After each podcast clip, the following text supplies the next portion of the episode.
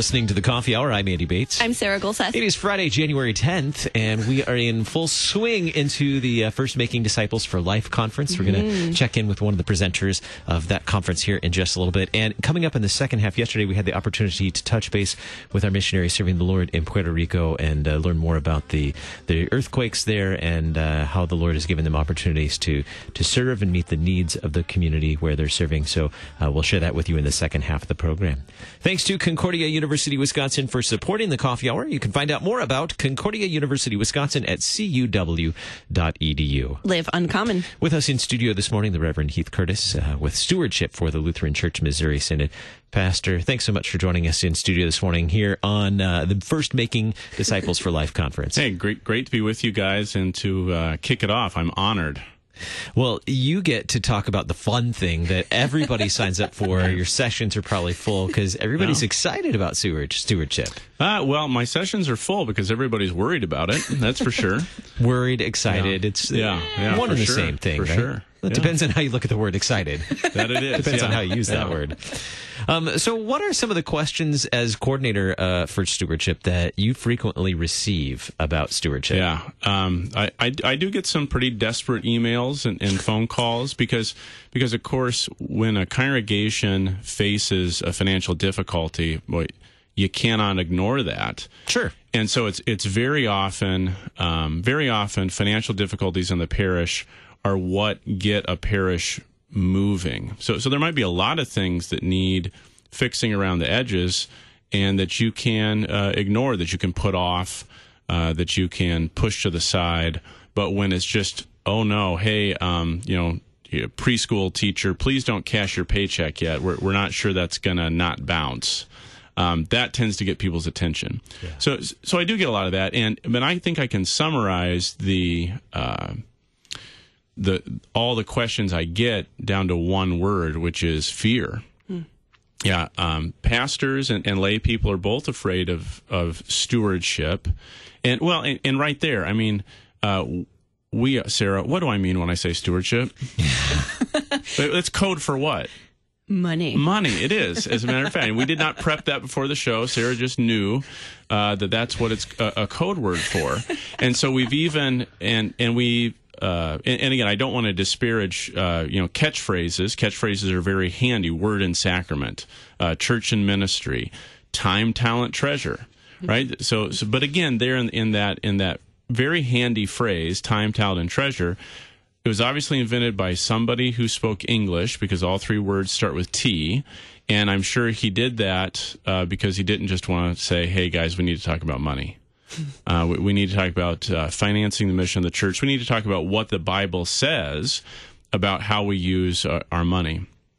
And so, um, almost every presentation I start with, we get around to talking about, and, and in many of my presentations around the synod, uh, because a big part of what we do in stewardship, both myself and, and the assistant coordinator, Nathan Meador, uh, we go out and we meet at the circuit level.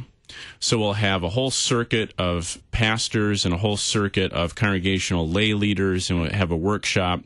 And uh, I find it very helpful to let lay people hear the pastors talk about their fears and, and vice versa because um, you know they're related but a little different.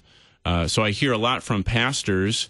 You know, you know, I didn't get into this business because you know the Red Cross wasn't hiring. You know, uh, development. Uh, the, the development office wasn't hiring at the Red Cross, right? I, I didn't get into the ministry because I wanted to raise funds. And so I'm I'm afraid that if I talk about what the Bible says, that I'm like betraying my ministry. I, I'm afraid that I'm going to sound like a, a TV evangelist, a, a huckster. I'm afraid I'm going to uh, not sound very Lutheran. Um, that, that I'm going to be setting aside something. So there's there's the pastor's fears. The the lay people. Uh, the, the number one fear I think I hear um, uh, is uh, we don't want to drive anybody away. If if pastor starts talking about money, somebody's going to say, "Well, that's all the church is interested in," and you know people don't want to hear that.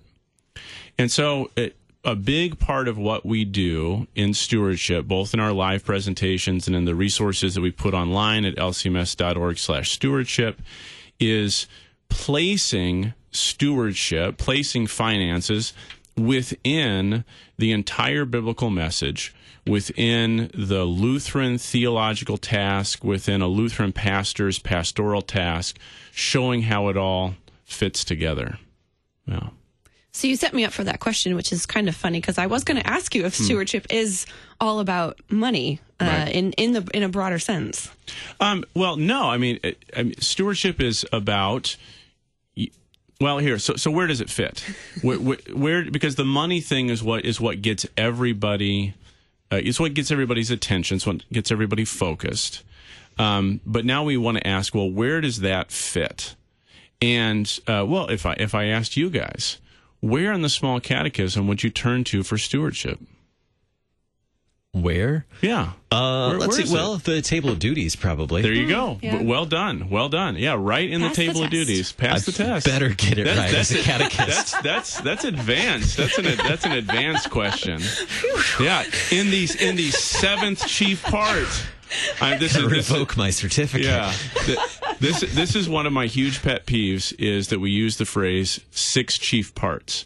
What that means is that is that we ignore the last three parts of the catechism, which are actually where the catechism is supposed to be put into practice. The table of duties, Christian questions and their answers, and daily prayers. So Luther spends, yeah, there are six parts in the front, six doctrinal topics. But then he moves on to now here's how you live as a Christian. And uh, I think catechists and pastors have a hard time cramming in enough memory work from uh, September to May. And this is why we call them the six chief parts. We can kind of squeeze those in. But no, your kids need to memorize uh, the, the last three parts of the catechism too how to pray, how to prepare for communion, and how to live your life. And so if you turn the small catechism, to the table of duties, you'll get to the part, what hearers owe their pastor, and that's where Luther quotes the stewardship Bible verses. So from 1 Corinthians 9, the Lord has ordained that those who preach the gospel should make their living from the gospel. So we should have a full-time ministry. And, and those men should be dedicated to that ministry. Uh, and we sh- and the church needs to enable that full-time dedication by uh, paying a livable wage. And then, uh, likewise, the, the, next one from uh, Galatians 6, uh, you know, don't be fooled, God is not mocked. Man reaps what he sows. Those who receive the teaching got to share all good things with the teacher. So, so now we, so now I can finally answer your question.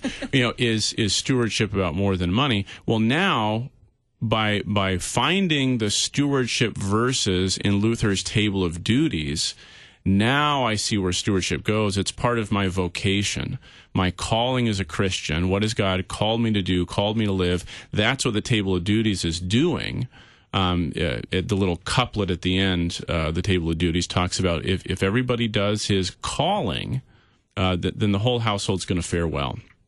And so, uh, in my calling as a Christian, part of that is money part of my calling as a Christian is showing up to church. Part of my calling as a Christian is serving my neighbor in love and mercy. Part of my calling as a Christian is, for, for me personally, is being a husband and father. And, and so you can find all your vocations there in the table of duties. One of your vocations as a Christian, one of the one part of that vocation as a Christian is enabling the full-time ministry of the church by faithfully giving what God has given you.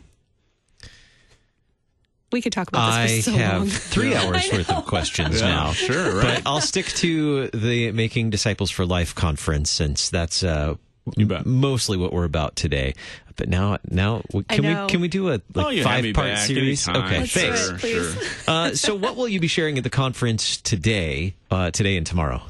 One thing I'm very excited about uh, in the Making Disciples for Life conference, which, by the way, the next one you can sign up for, your listeners can sign up for, will be in Fort Wayne in April. Um, that I'm sure that'll go live. Very uh, sign up, go live for that very soon after we're done here today. Kind of uh, testing everything out and getting ready for that big rollout in April. What I'm really excited about this conference is what makes it different and special, and I think will really drive a lot of good work in our synod is that I'm here as much today to listen and learn than I am to teach.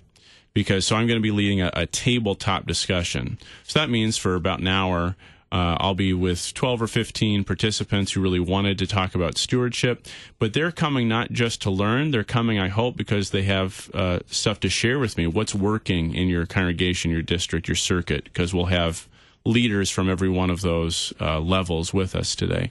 What's working, what's not working, what are some of our resources you've used? What are some things you wish we provided? What are uh, outside resources that you're using? And it's because it's it's through conversations like that that we develop our best work. So uh, it was through conversations with, with me and Pastor Meador being out in the field at those conferences I described, uh, regional or circuit level conferences, where we found out that a, a huge problem uh, in congregations is simple financial illiteracy. Um, so not only so it's it's not that people don't want to give in a biblical manner. It's that a lot of people in America. I mean, you guys. I'm sure you've talked about these stats on the show before because. Uh, uh, they're all over the news, uh, you know, every year it seems like. But something like 40% of Americans would have to borrow money if they had an unexpected bill of 500 bucks. So a big proportion of Americans don't even have an emergency fund that could cover replacing your brakes. So, um, so we produce resources now to help Lutheran churches use Financial Peace University and, and Lutheran churches in a Lutheran way. So, you know, this is how we learn best, and that's why I'm excited to be at Making Disciples for Life. Very good. And so there will be more Making Disciples for Life conferences coming up, mm-hmm. as you mentioned, Fort Wayne in April. Mm-hmm. Uh, be watching lcms.org to sign up for that. Thank you so much, Pastor Curtis, for being with us today and uh, for being a part of the Making Disciples for Life conference. My honor. Thank you. Coming up in just a little bit, we had an opportunity to talk with our missionary serving the Lord in Puerto Rico, learn more about the earthquakes there. I'm Andy Bates. I'm Sarah Gulseth.